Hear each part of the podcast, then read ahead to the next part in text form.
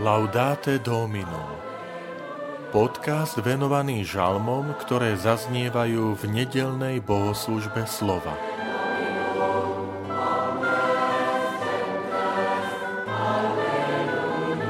Velepte pána všetky národy. Žalm 67 Vitajte pri počúvaní tohto podcastu. Volám sa František Trstenský, som farár v Kežmarku a prednášam sveté písmo v kňazskom seminári v Spišskom podhradí. Velepte pána všetky národy. Bože, buď nám milostivý a žehnaj nás.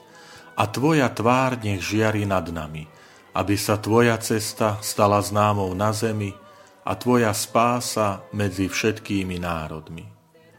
Nech sa tešia a jasajú národy, že spravodlivo súdiš ľudí a spravuješ národy na zemi.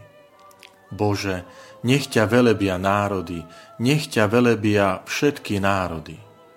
Nech nás Boh požehná a nech si ho ctia všetky končiny zeme.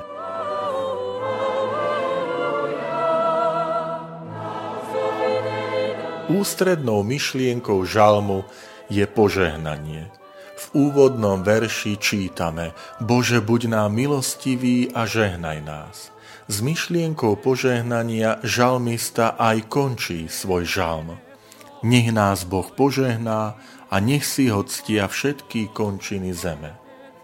Preto sa domnievame, že pôvodným miestom vzniku tohto žalmu bolo poďakovanie za úrodu. Skutočne, biblický človek si bol vedomý, že napriek námahe svojich rúk požehnanie skutočne prichádza od pána. Majme túto myšlienku na pamäti aj v dnešnej dobe, keď sme sa už zabudli, čo i len prežehnať a pomodliť pred a po jedle. Avšak téma požehnania je blízka aj kňazským kruhom. V knihe Numery v 6. kapitole Boh prikazuje, aby kňazi takto požehnávali zhromaždený ľud v Jeruzalemskom chráme. Nech ťa žehná pán a nech ťa chráni. Nech ti pán ukáže jasnú tvár a nech ti je milostivý. Nech pán obráti svoju tvár k tebe a daruje ti pokoj.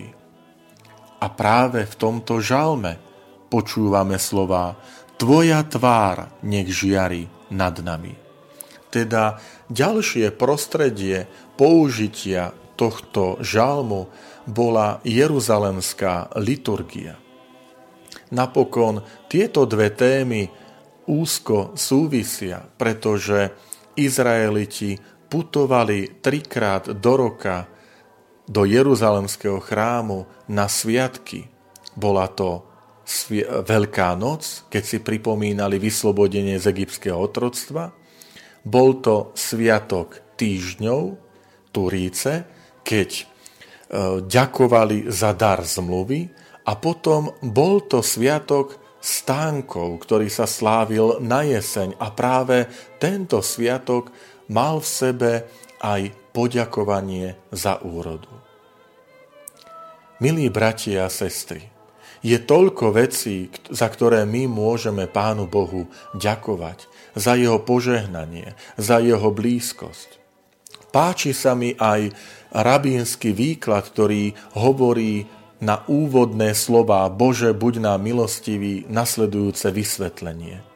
Pane, hoci sme hriešni a nezaslúžime si to, ale predsa neustále buď k nám milostivý.